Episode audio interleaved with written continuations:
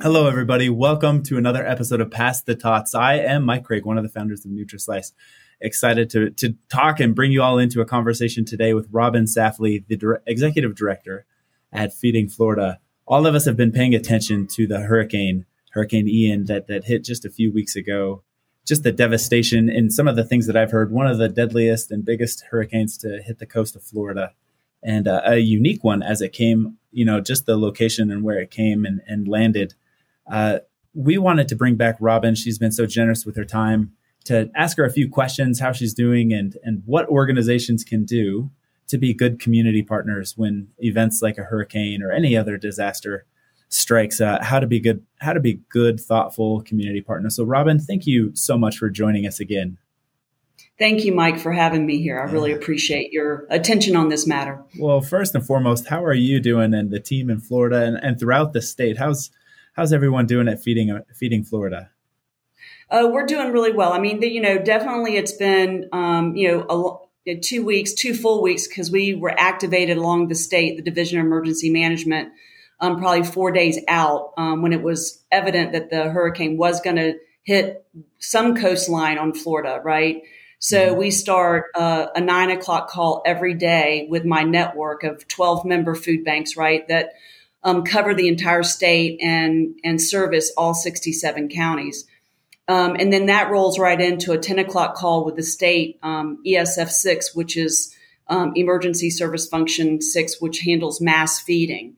So then we're coordinating with them. So my calls in the morning are really assessing what we see on the ground, what our inventory of product looks like.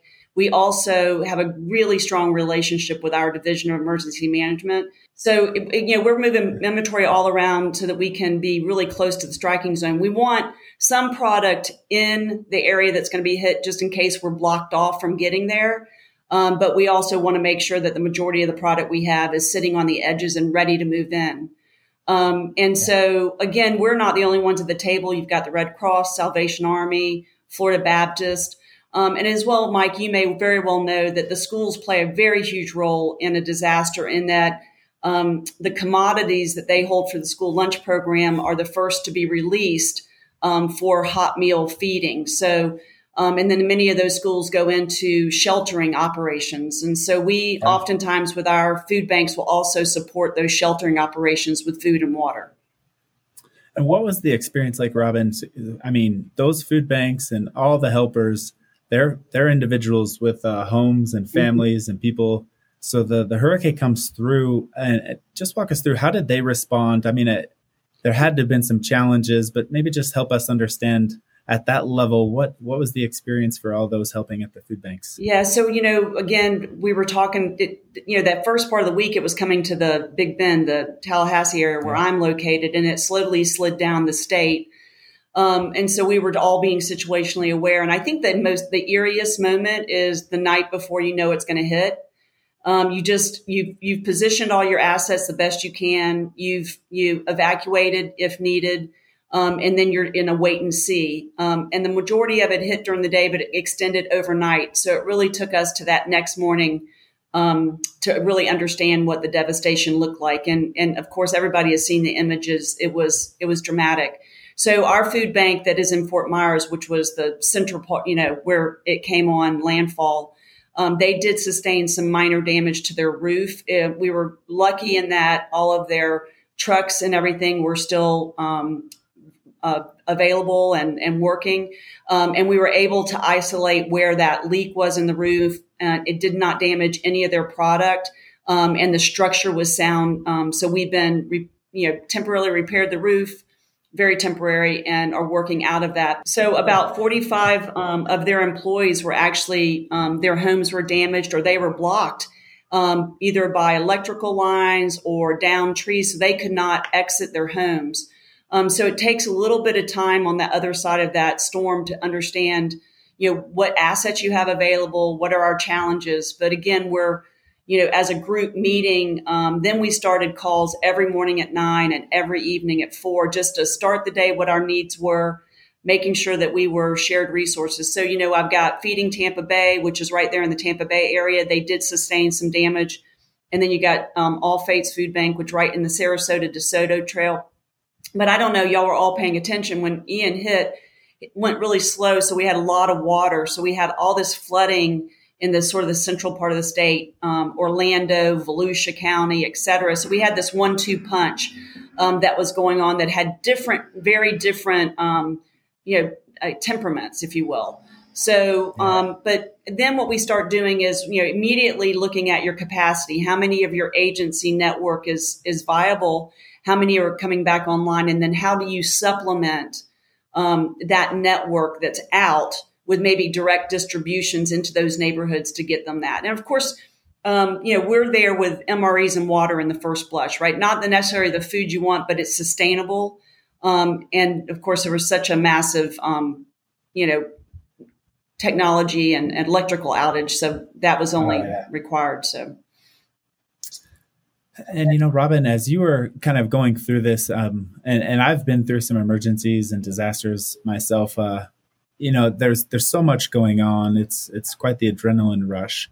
What advice would you give to an operator, a food operator with resources at their disposal as they're kind of going through these different stages? I mean, what, as you've done it a time or two, what can you share? What would you, teach someone who's never experienced this before? You mean from a standpoint of a responder or a standpoint of a citizen who receives the... Well, as your role as the executive director, where you've got all these resources and you're wanting to go to the rescue, you're trying to be just as wise with everything you're doing, and safety is an issue, and, and timeliness. Like, what would you share? Just because there's so much happening at the time. Well, again, I think, Florida, we're unfortunately used to this, right? We've had experience. And so again, I want to reiterate, we have this close relationship, with the Division of Emergency Management, and are a great asset to them, and they're a great asset to us. And so as part of the ESF 16 with all of those other partners like World Central Kitchen, et cetera, we are on a call every day together talking about what we're seeing on the ground, pockets that need to be addressed, who is the best person to get there. We're really trying to coordinate those assets. And all the while paying attention to the diversity of food that you're putting into the arena. For example, if there's no electricity and people's homes are down, you don't want to give them fresh fruits and vegetables that they can't consume because they don't have any way to cook them. And so it's really paying attention to when people come back online and what their challenges might need. But we also work closely with, it's our Division of Emergency, our Division of our Department of Children and Family, which in other states might be, Health and Human Services, et cetera.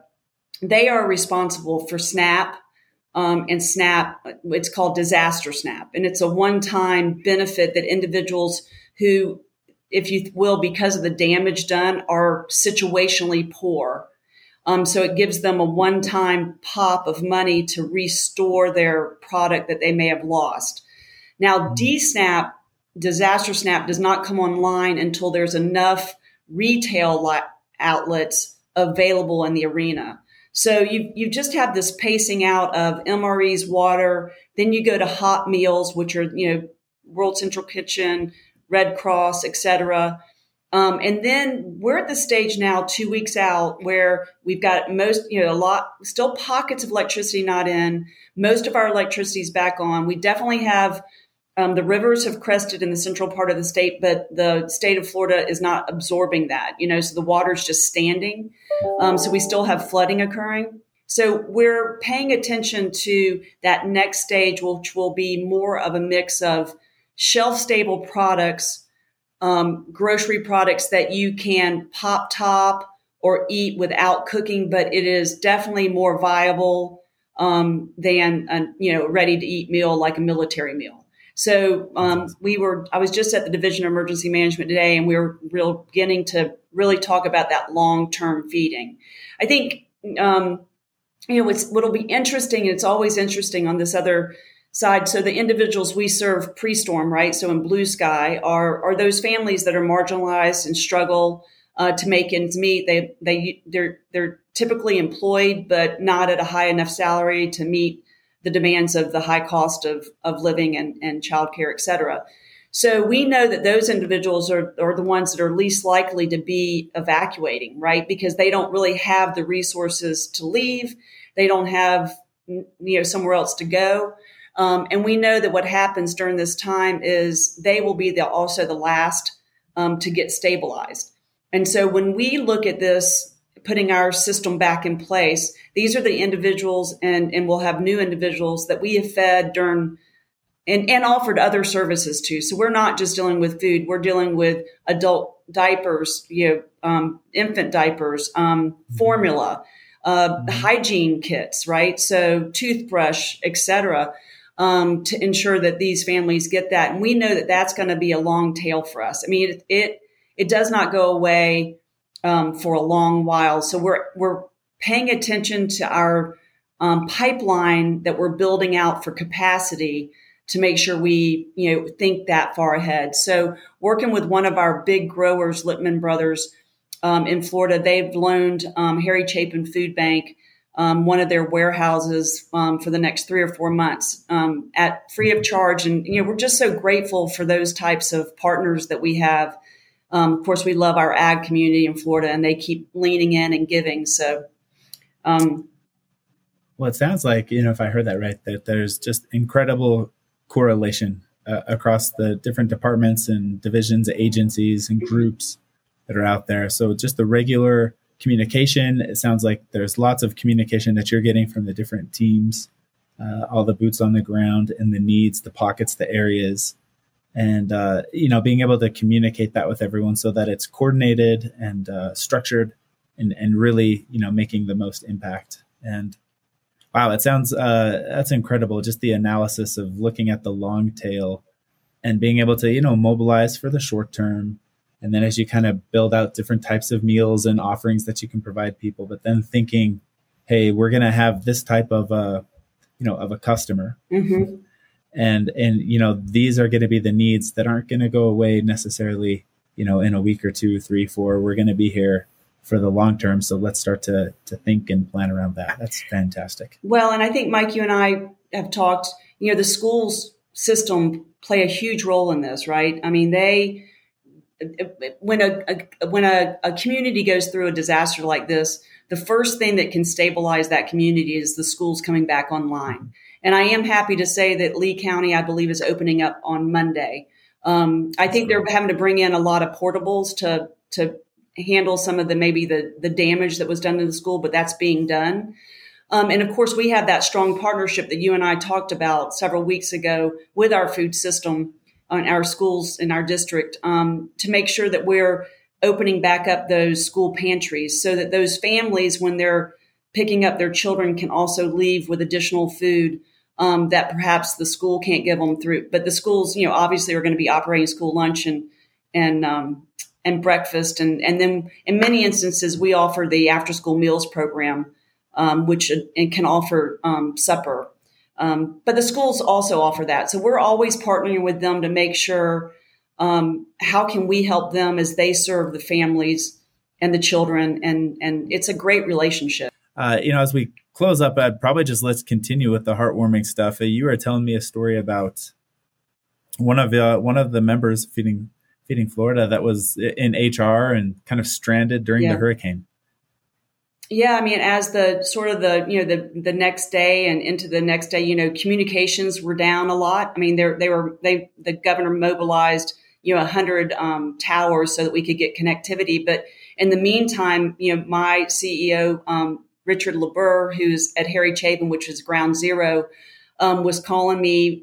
His HR individual they had gotten word that she was stranded in her house, surrounded by water, sort of on an island. And it was an island that everybody was fully aware of, but we were able to begin routing that up. And this is at 10 o'clock at night, 11 o'clock at night, because it's 24/7, up to search and rescue, to make sure that they were aware of that one voice. And we do.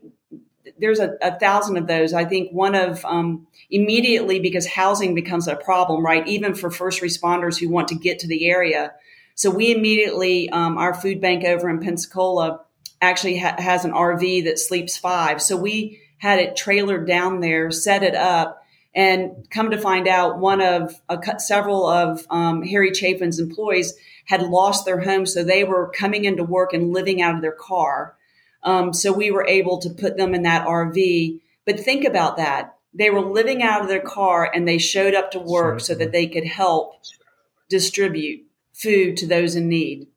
So, you know, we have done a great deal in our food banks to make sure that when we're looking at the, you know, the community, we're thinking of our own workers as well, because they are part of that community and they are struggling as well. So Harry Chapin created a needs board, and people can just ask, and then we help fulfill those needs collectively as a network. Robin, you talked about collaboration and creativity, just partnerships.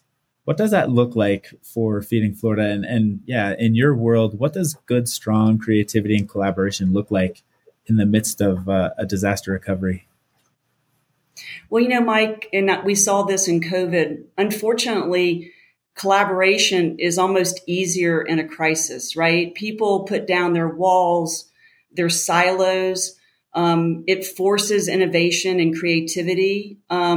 So you see a lot of that innovation come about. For example, in Hurricane Michael, we started really partnering with the Centers for Independent Living as well as the Area Agencies on Aging, because they know where their clients are who might be homebound and need food. And so instead of us trying to figure out where that was, we partnered with them and then gave them food, and then they took it to their client. And so it's how do you take sort of the infrastructure in that community and leverage it off of each other to ensure that you have created this blanket. You know, Boys and Girls Clubs, the YMCA right off the bat emailed me and said, Robin, here's our facilities in the areas that have not received damage. We would love to partner with you to hold distributions. And so immediately we got that connected. And so I think, you know, just ensuring that everybody is thinking outside of what their person is or what they do, what their mission is, but to think about the client we're trying to serve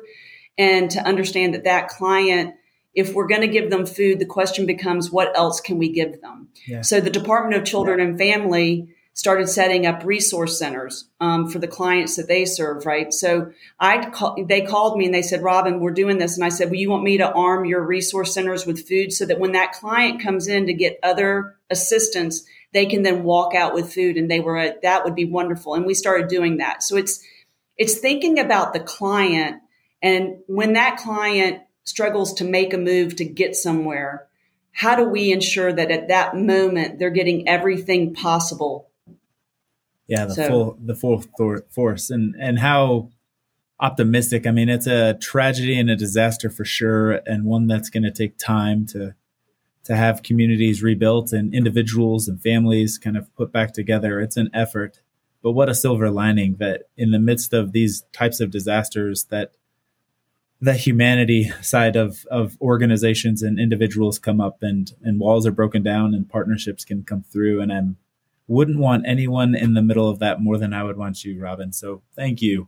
What are some of the links that we need to post in our show notes, Robin? Help us, point us, people that want to make some donations. And we'd encourage and invite everyone to be generous. There are some great things with Robin and her team, other organizations down in Florida. Where do we go? Well, I mean, obviously, if you want to donate to any of our food banks that are in the affected area, and there's, you know, 19 of those counties are at high risk, you can go to feedingflorida.org.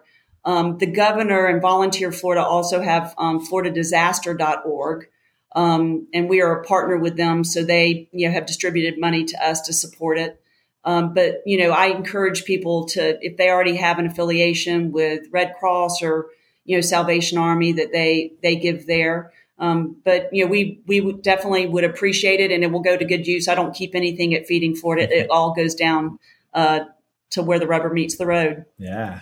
Robin, couldn't imagine anyone more primed to be in the role that you have, and everything that I've known and experience together with you. So glad, so grateful for the work you do in Florida. Thank you very much. Keep working hard. Keep us close. We got a network of friends and those that want to help and support Florida as this recovery takes place. Robin Safley, Executive Director. Thanks, Robin. Appreciate you very much. Thank you, Mike. I appreciate it. Appreciate your support.